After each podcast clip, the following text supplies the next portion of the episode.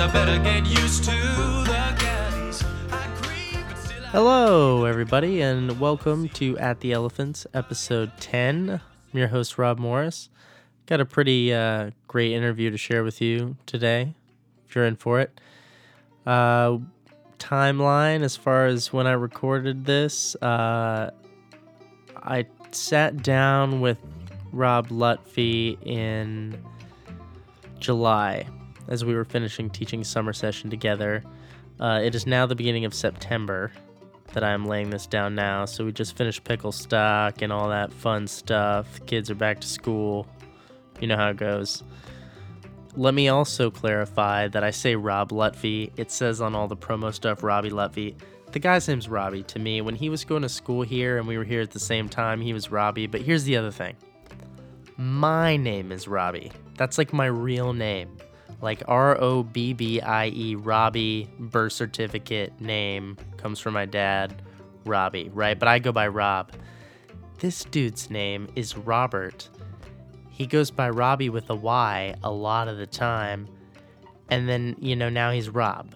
So I'm keeping it Robbie with a Y because that's the farthest thing away from my name that I can imagine uh, out of the equation. So that's who he's going to be. He's Robbie Lutfi when he's on this show, and he could be Rob Lutfi out in San Diego or wherever he is. Speaking of which, he's out in San Diego, which you'll hear about in the interview. But uh, yeah, you don't want to hear me blabber on about what's going on right now.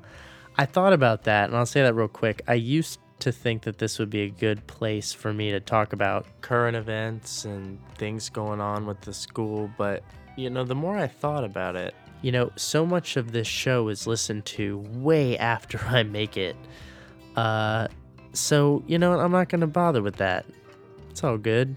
Don't worry about it. You know, I'm not going to waste your time with a bunch of chitter chatter from me.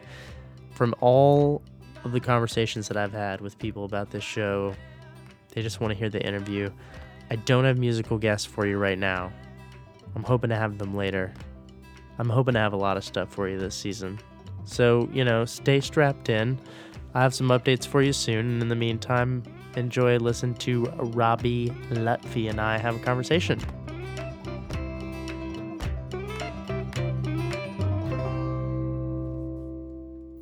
So, where are you from? Uh, I grew up in Charlotte, North Carolina. Nice. How'd you end up here? Um, You did high school. I did the high school program with Bob Moyer, and I had a f- I had two friends that went here for high school, and they they kind of shepherded me in, uh, told me I had to go if I was interested in this, and then I went the first day. I walk into two twenty six Moore Hall, and um, Robody is sitting in my room playing a guitar with his shirt off. Um, What an introduction. I know, and we became So instant jealous. friends. Of yeah, course. yeah. I don't know a lot of people that have a story about meeting him that aren't like, and we instantly got along. Like I know, right? he's amazing. Yeah, he definitely is. So you were roommates. We were roommates. Uh huh. And um, been close ever since. Great collaborators. Eh, but you didn't go straight to the college program here. No, I did not. I um, I thought I wanted to be an actor, and I left. I went to DePaul in Chicago. In Chicago. Did you and, apply um, for the college program right out of high I school? did. But I you didn't did. get in. Did not get in. Mm. Um, it was good. In the long run, it was for the best. right. Um, I was young. I was really young, and um, I still I didn't really know what I wanted to do. I just knew I wanted a life in the arts, and um, I thought it was acting. And then um, when I was in Chicago, I started to realize more and more that it was probably something else. I didn't quite know what it was, but I knew it was something else. And I had a visual art background before I found theater. Oh, really? I didn't know that. Yeah, yeah, I did. I um I wanted to be a painter and What kind of painting did you do, man? I would just sketch, just sketch. Um but I loved looking at paintings. Hmm. Um sort of obsessively. I I remember my dad, we went on a vacation like in 7th grade um, to visit a good friend of mine who's still uh, a, a mentor in my life, who was going to RISD in Providence, Rhode Island. Mm-hmm. But on the trip, we went up to Boston to go to the um, Museum of Fine Art, and I remember uh, taking my dad around and just like showing him all these paintings. Um, oh, there's the new Sargent. I mean, not the new Sargent. There's a Sargent painting I have to see, and then um, I remember. I remember. this is gonna sound cliche. I remember taking my dad to this painting by Paul Gauguin, and it was this huge painting called um, "Where Do We Come From? What Are We? Where Are We Going?" And there was something about like seventh grade Robbie looking at it with my dad, and thinking about this artist who's long dead, who's grappling with these huge, grandiose ideas on a canvas. And I could see his brushstrokes. And there's something about like I could see his brushstrokes that was so cool to me as a kid. And I knew I wanted to be involved in whatever that expression was, you know. Mm. It wasn't overly intellectual. It was something an expression of the heart that he was grappling with and there's something about that I loved. I only say that to say that when I found directing, it was a culmination of all those things. You know, I knew that I wanted to be a storyteller. I knew that my medium probably wasn't the visual arts, but it was in theater. So do you do you feel like you get to engage in that now of like leaving your brushstrokes behind? Because our work is pretty ephemeral. Yeah, you're totally right, and that's the kind of beauty of it. I remember, I remember crying after we closed "Our Country Is Good" at NCSA Yeah, because of how much I loved that class. That was um, I was at that show. really I was at the final show of that, and I I was a, a mess because that Yeah. was the first class that I really saw graduate. Hmm. I saw the class before that graduate as soon as I got there, 08. But 09 was the first like class I knew for a whole year. And they were like the first seniors I knew basically. That's that's like the role that that class was for me. And I, I got to know about half of them. But like a lot of the ones I knew were in that play. And so, yeah. It, there was something about John Lang's too. Yeah. that he was the first director I assisted that I went, oh, I can do this. Like this is a guy I can model uh, craft after. Um, and it was after that I saw Gerald, and I was really upset about closing that show. And he said the same thing. He's like, he took me aside and he said, theater only exists in your heart. And that's what's amazing about theater is that we carry it with us. Hmm. Yeah. Wise man. Yeah, if he had better advice, I'd be doing better in my life because, ugh. Yeah, that's good. That's a good one, and it, it's interesting how, I guess, from what I'm hearing, you've transitioned from like, the fascination of leaving something behind with like, the great cathartic experience of releasing things when they're done. Hmm. Um, I think that takes a lot of strength, not just to compliment you, but like thinking of that as a, a concept, you know, to because I think that's I don't know. I remember feeling that way as a young person, like not to say I'm not, but when I was younger, uh, of like I want to leave something behind so badly. Like as soon as I was a teenager, it was like I want to affect things so that when I'm dead, if I don't make it to such and such age, it'll matter that I was here. That was very important to me as a teenager. And I definitely don't really feel that way anymore. I mean, I do feel like I want to use my time wisely and all those notions are still there. But like if I'm remembered like because now my my consciousness is considering the fact that humanity is like this blink of an eye thing and this huge system of whatever and like n- none of us are making it. You know that's how i think about it now. Like Yeah. none of us are leaving an impression on anything. It's like in a few billion years we'll be like that thing that happened on that green rock. Like that's whatever. Uh, which doesn't say that i don't like live life with purpose or anything but you know to, to an extent it is like Hmm. we're renting everything we have we own nothing like that kind of thing is So you feel like the older you get, the more you realize how temporal life is and how small you are. yeah and i think it has to do with observation of death Hmm.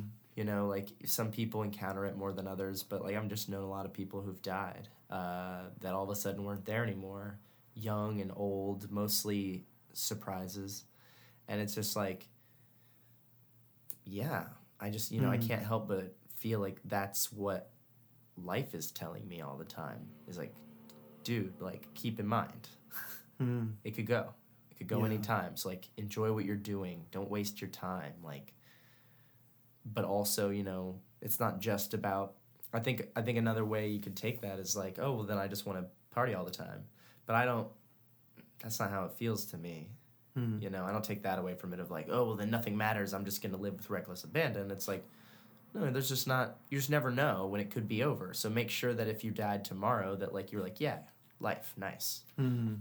did did this from here to here and uh i don't know You know, that's I was reading about um, for my kids I'm teaching.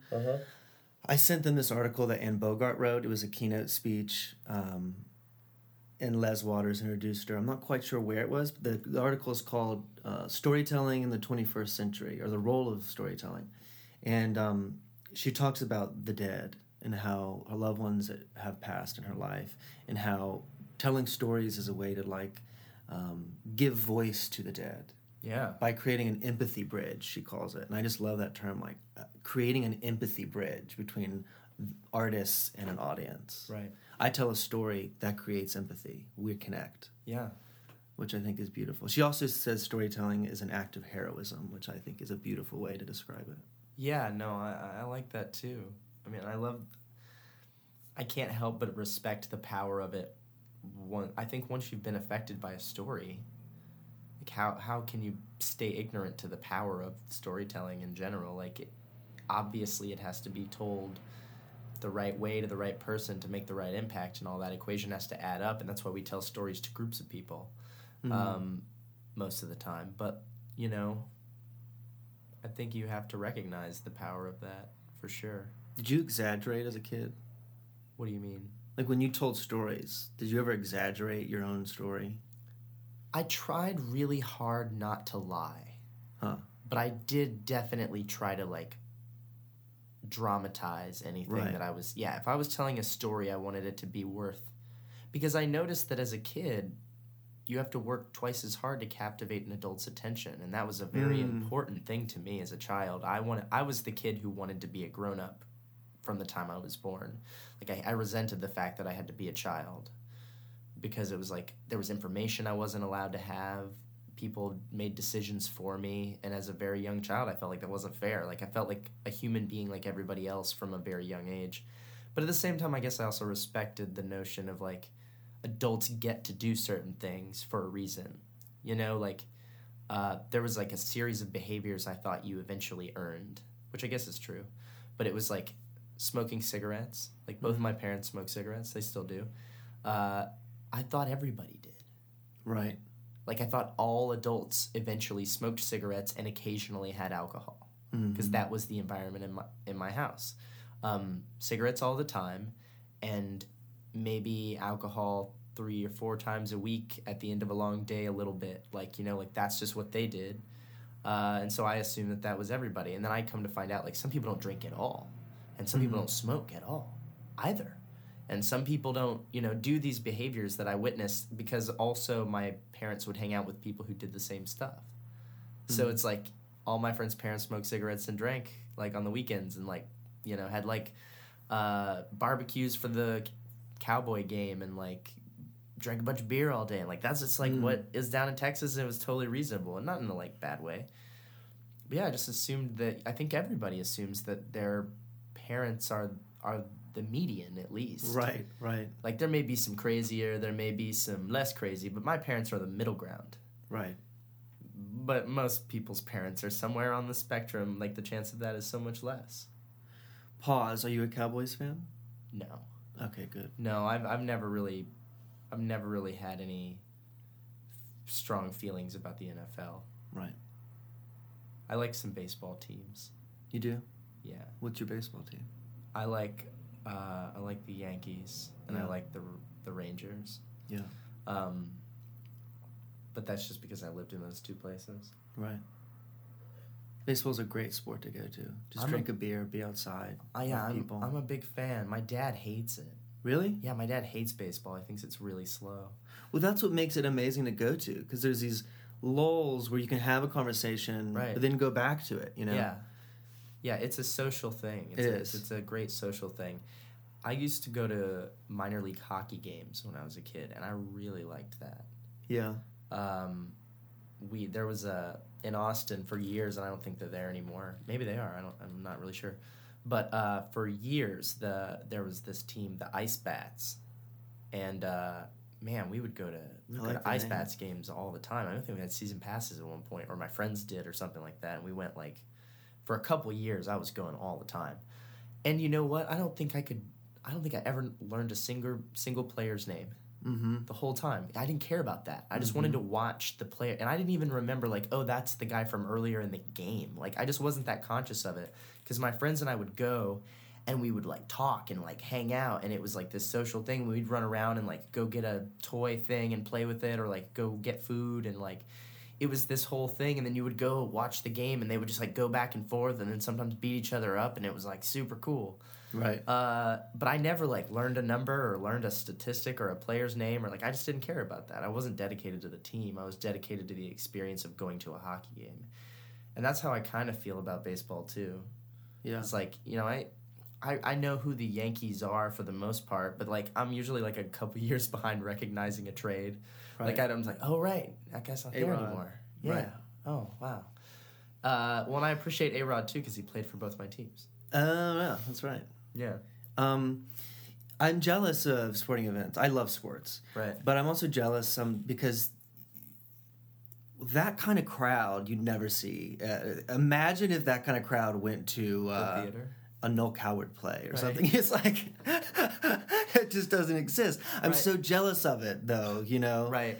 And in some, I mean, I I love sitting in a dark room and watching a play, and then going and having a great conversation over drinks afterwards. I love it. Sure. A lot of people don't. Right. A lot of people, a lot of people need a beer and they need to talk. They need breaks. Right. And sometimes, My dad walked out of the first play I ever directed. Because Really? It was too damn long. And to be fair, Robbie, it was too damn. what play was it? Uh, but uh, the last days of Judas Iscariot. Oh, well, that's a great play. It is, but it was like three hours when I did it. It is not a short play. It is long monologues. But Yeah. I was new and I didn't know how to tell all. I had like 14 actors of all ages. Yeah. they were all age appropriate. Like I didn't have like a bunch of 20 year olds. I had people that were like 60 and 50 and like I was like 21, 22. And so I was nervous to tell everybody to hurry up. Uh, Uh, and so and I just didn't really notice it. And we had an intermission and I thought, oh, like eh, whatever. But my yeah, he just couldn't handle it because it's just not my dad's thing. It's it's, it's really Right. hard for him to get through theater. Uh, he finds it all theater for the most part. He's not seen a lot of good theater though, which is not his fault because I didn't do good theater in the beginning. Uh, Yeah. like you know, most people I've ever met in my life oh, yeah. who do it. Um, but uh, yeah, some people just like need a different environment for an, a social evening. And you know, when, no matter what bar you walk into in America, there's always one thing that can connect you to someone there, and it's sports. You could always talk about sports, Right. no matter where you are. I mean, I can't tell them I do this really eccentric job. They'd look at me like, "What the? You get paid to do what? Yeah. you know that exists a lot of places." Um, but I don't know. I mean, obviously, people have been trying to figure out how do you get blue collar people to come to plays. Right. How do you get that? I don't even know how to have a conversation with people on airplanes half the time because they say like, "What do you do?" And I say like, for a while it was, "Well, I'm a director," and like right now I say I'm a teacher because it's a way easier thing to say. Right. But people say like, "Oh, you make movies immediately," Right. And you're like, "No, I, I direct theater." And they're like, "So like musicals?" And you're like, "S- "I mean sometimes, but Right. no, mostly plays." And they're like, "Oh." Almost like that's a thing. Uh huh. Like, a fucking course it is. Yeah. Like yeah, and and there there are more than. Well, no, there's not a lot of us, but the point is, is that yeah, it's totally a thing, and uh, you know, not a, not a weird, unsuccessful profession, which is kind of the impression that I, you know, and I shouldn't like give a shit, Uh, and I'm not shameful about it, but it is hard when like you explain to somebody like what you do, and you're like, no, this is like a, I have a good job that I like kind of worked hard to get, and it's not totally Oh yeah, Accessible You need to to be super resilient. yeah, it's it's you know I'm doing all right in a very difficult profession, but they have no concept of that. Most people that you talk to, anyway, that I've run into on an airplane. I remember um, I was rehearsing a play for the New York Fringe Festival, and we were the writer, the playwright had gone to the New School, Mm-hmm. so we were in one of their studios, which is right by the Labyrinth Theater, Right. and Philip Seymour Hoffman was using these studios, No and way. he walked into my rehearsal. And the only interaction I, I ever had with Philip Seymour Hoffman was him walking into my rehearsal and going, shit, and closing the door. Because he was the wrong room. right. Yeah, that's where I think most of the when it says in the front of the plays, I think that's the, The space where they work at. Yeah, yeah, yeah. that's where he does that. Did that. Um, that's crazy. yeah. That's not a bad story. No. What a great actor. Yeah. The, my one my, my two favorite actors really, Philip Seymour Hoffman and Robin Williams. Ugh. Yeah.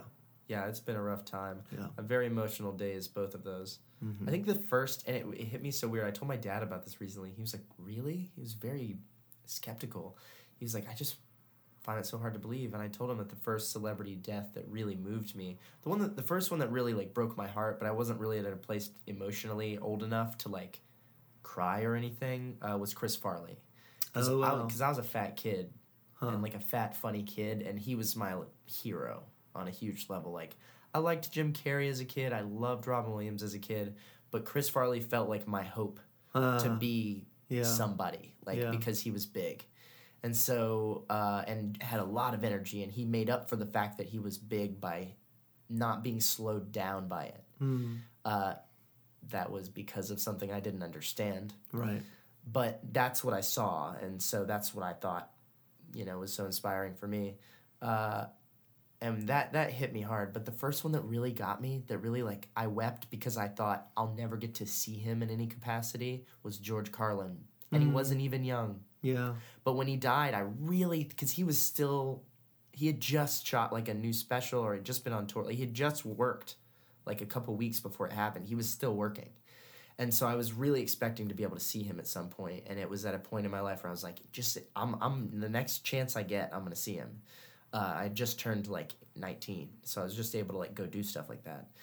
And I was like, I'm gonna go see George Carlin, and then he died, and it was like, damn it Wow. it just like hit me and it, you know it was definitely came from a selfish place of like oh, i wanted to see him so bad Yeah. uh, but it was just like i didn't know that had never happened to the capacity of like oh no they're gone You know, I never, I not, haven't thought about this in a while, but I think I was devastated when Princess Diana died. really I think because it was so public, yeah i remember and they played her funeral over and over and over again on television. and that uh, Elton John watching it, song was on the radio and the every Elton John song.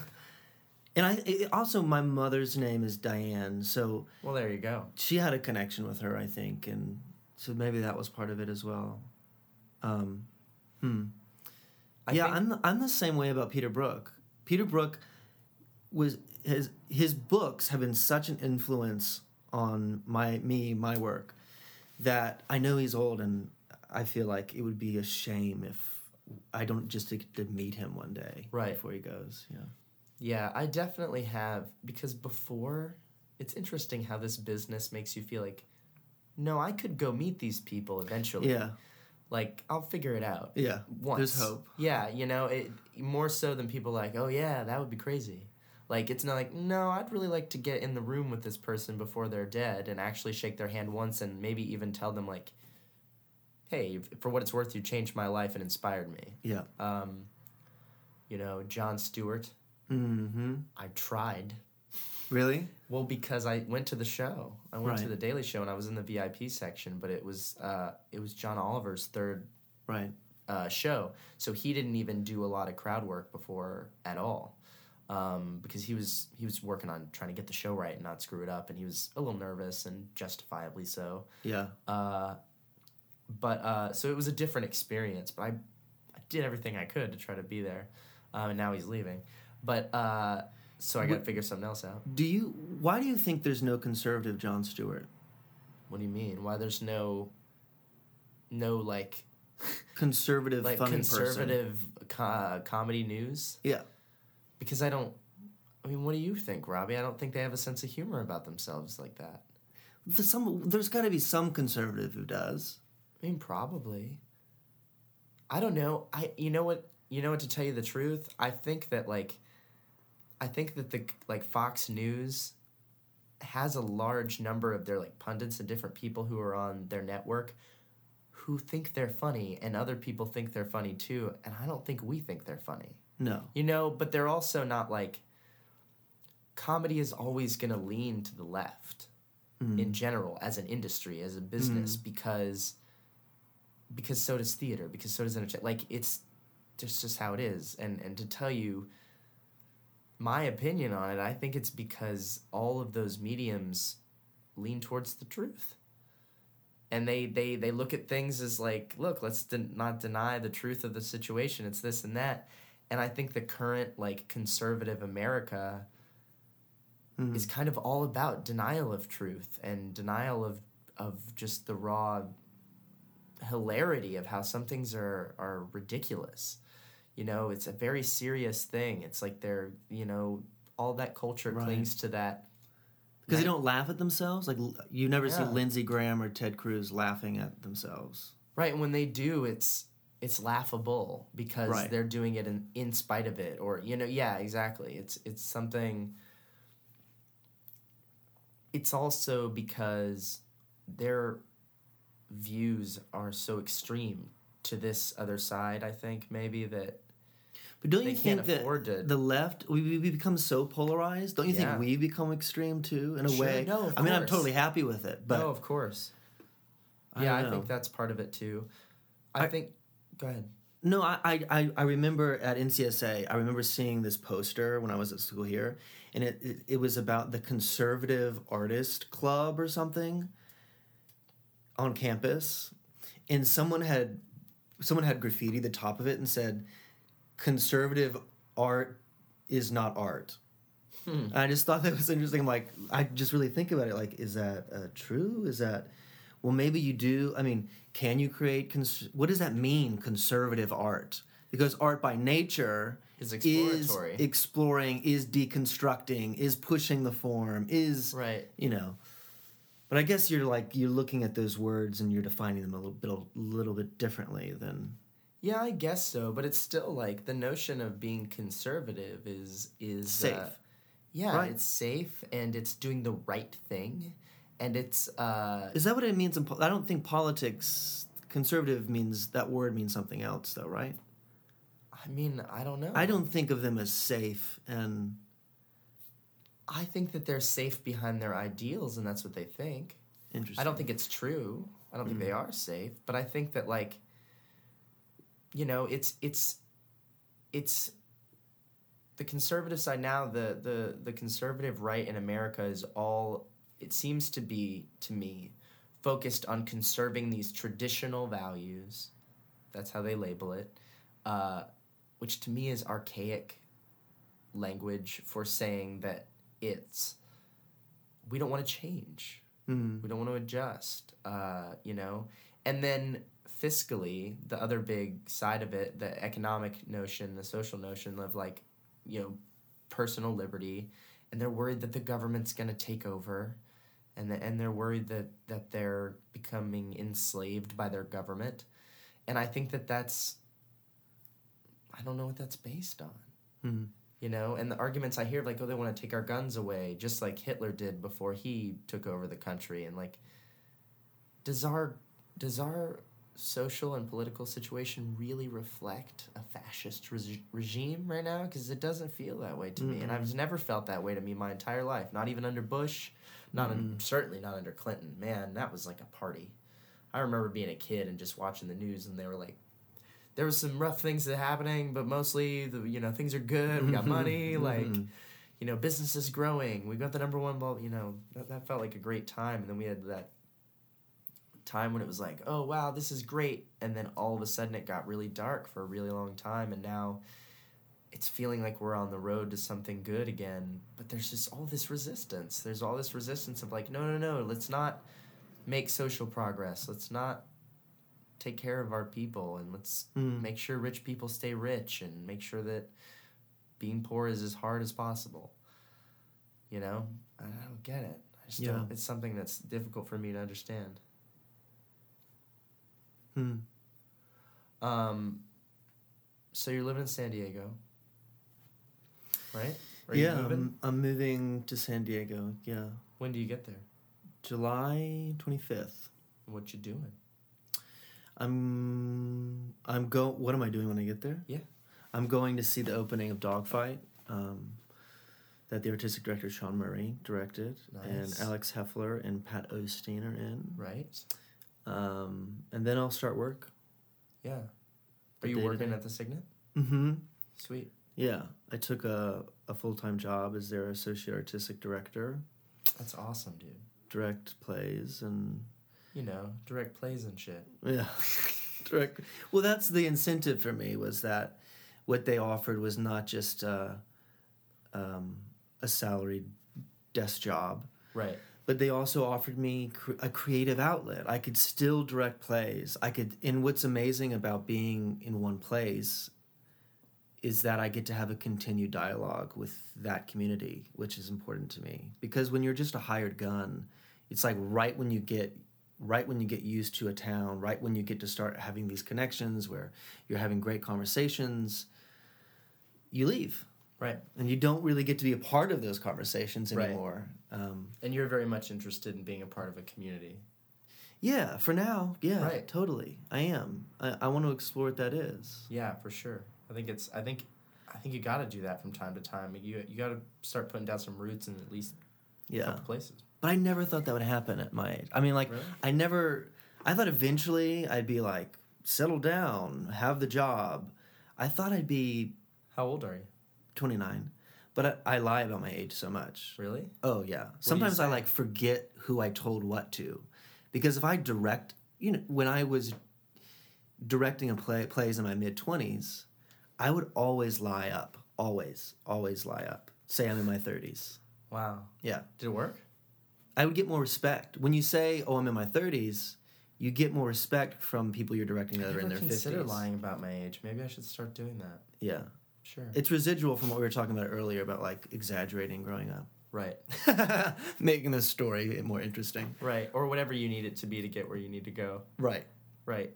Yeah.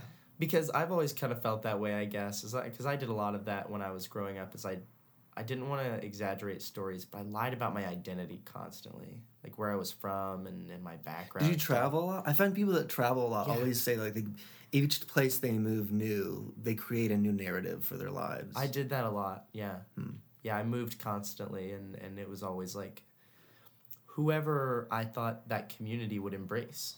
Oh that was yeah. the idea. It was like, oh, you'll like me if I'm this. Like, you know, when I first moved to New York in high school, I told people I was like Italian. I'm not at all. Hmm. But I just thought You that can I, I could have some identity. Like, what identity do you have in a New York public high school as someone from Texas? Right.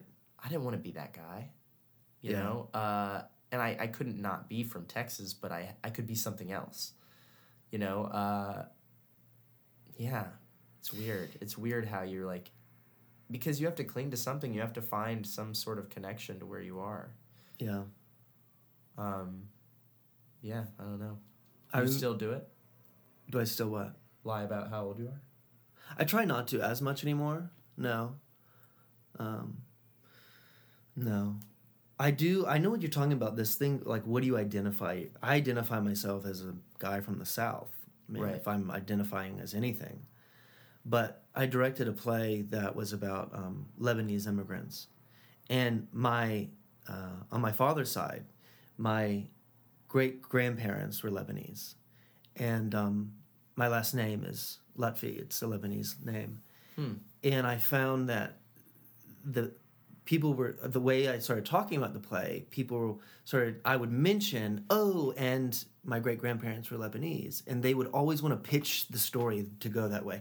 Oh, well, this is you connecting to your your heritage, and I was like, no, I have no. I didn't even realize that until I was in high school. My, you know, I didn't. I don't identify as Lebanese whatsoever Right. at all. Um, but it's interesting that a, a, as an American, you you know you you try and cling to. For some reason, it's more exotic to say, "Oh, I'm I'm Right. a I'm a quarter um, French or Whatever. whatever." Yeah, like I know I'm an American. When do you get to say like I've I've my, ge- these number of generations have lived here, and I am now an American. Well, you and know? when you spend your time, I think you when you spend your time in California or on the like northeast coast, you don't want to say you're from the south. Oh yeah, I don't necessarily, and people from there don't even understand that the tech that Texas isn't even really like the South, Right. and Austin is unlike anything they think it may be Right. because it's in Texas. Like, it's it's like its own little weird island of like it's not really the South, it's not really the Southwest, it's Yeah. not really Texas, it's Austin. It's like a Yeah. and that's where I grew up. So, but people don't get that at all if they've never been there or spent any time there. So it's easy to label it's and make easy to assumptions. ju- yeah it's easy to like pick put a different label on yourself because you want to convey who you are and not what their idea of you is going to be based on other people they've met from the same place or misconceptions they have about it it's better to just i don't know yeah. slap something else over the name tag you know Oh, you're from the South. You don't really have an accent. right exactly Or- it's like yeah Aren't you from the Bible Belt, Tobacco Road? You, you don't. I hear you say y'all sometimes. Y'all is just such a good phrase. yeah it's all right You don't like the y'all? i don't say it as much Huh. i don't mind it Yeah. i like you guys Use guys. use guys Yeah. that one's good too uh, but i not enough i don't have enough of that Huh. No, you guys. Well, thanks for talking to me, man. Yeah, dude. It was a lot of fun. Do we talk about interesting things? I think so. It was Death certainly stuff. cool. Yeah. Sure. Yeah, don't worry about it. So I've been reading about nameless things. Don't ask me what they are. Nietzsche, Dirk, Nord, Zara, the spoke. Boy, you have done it wrong.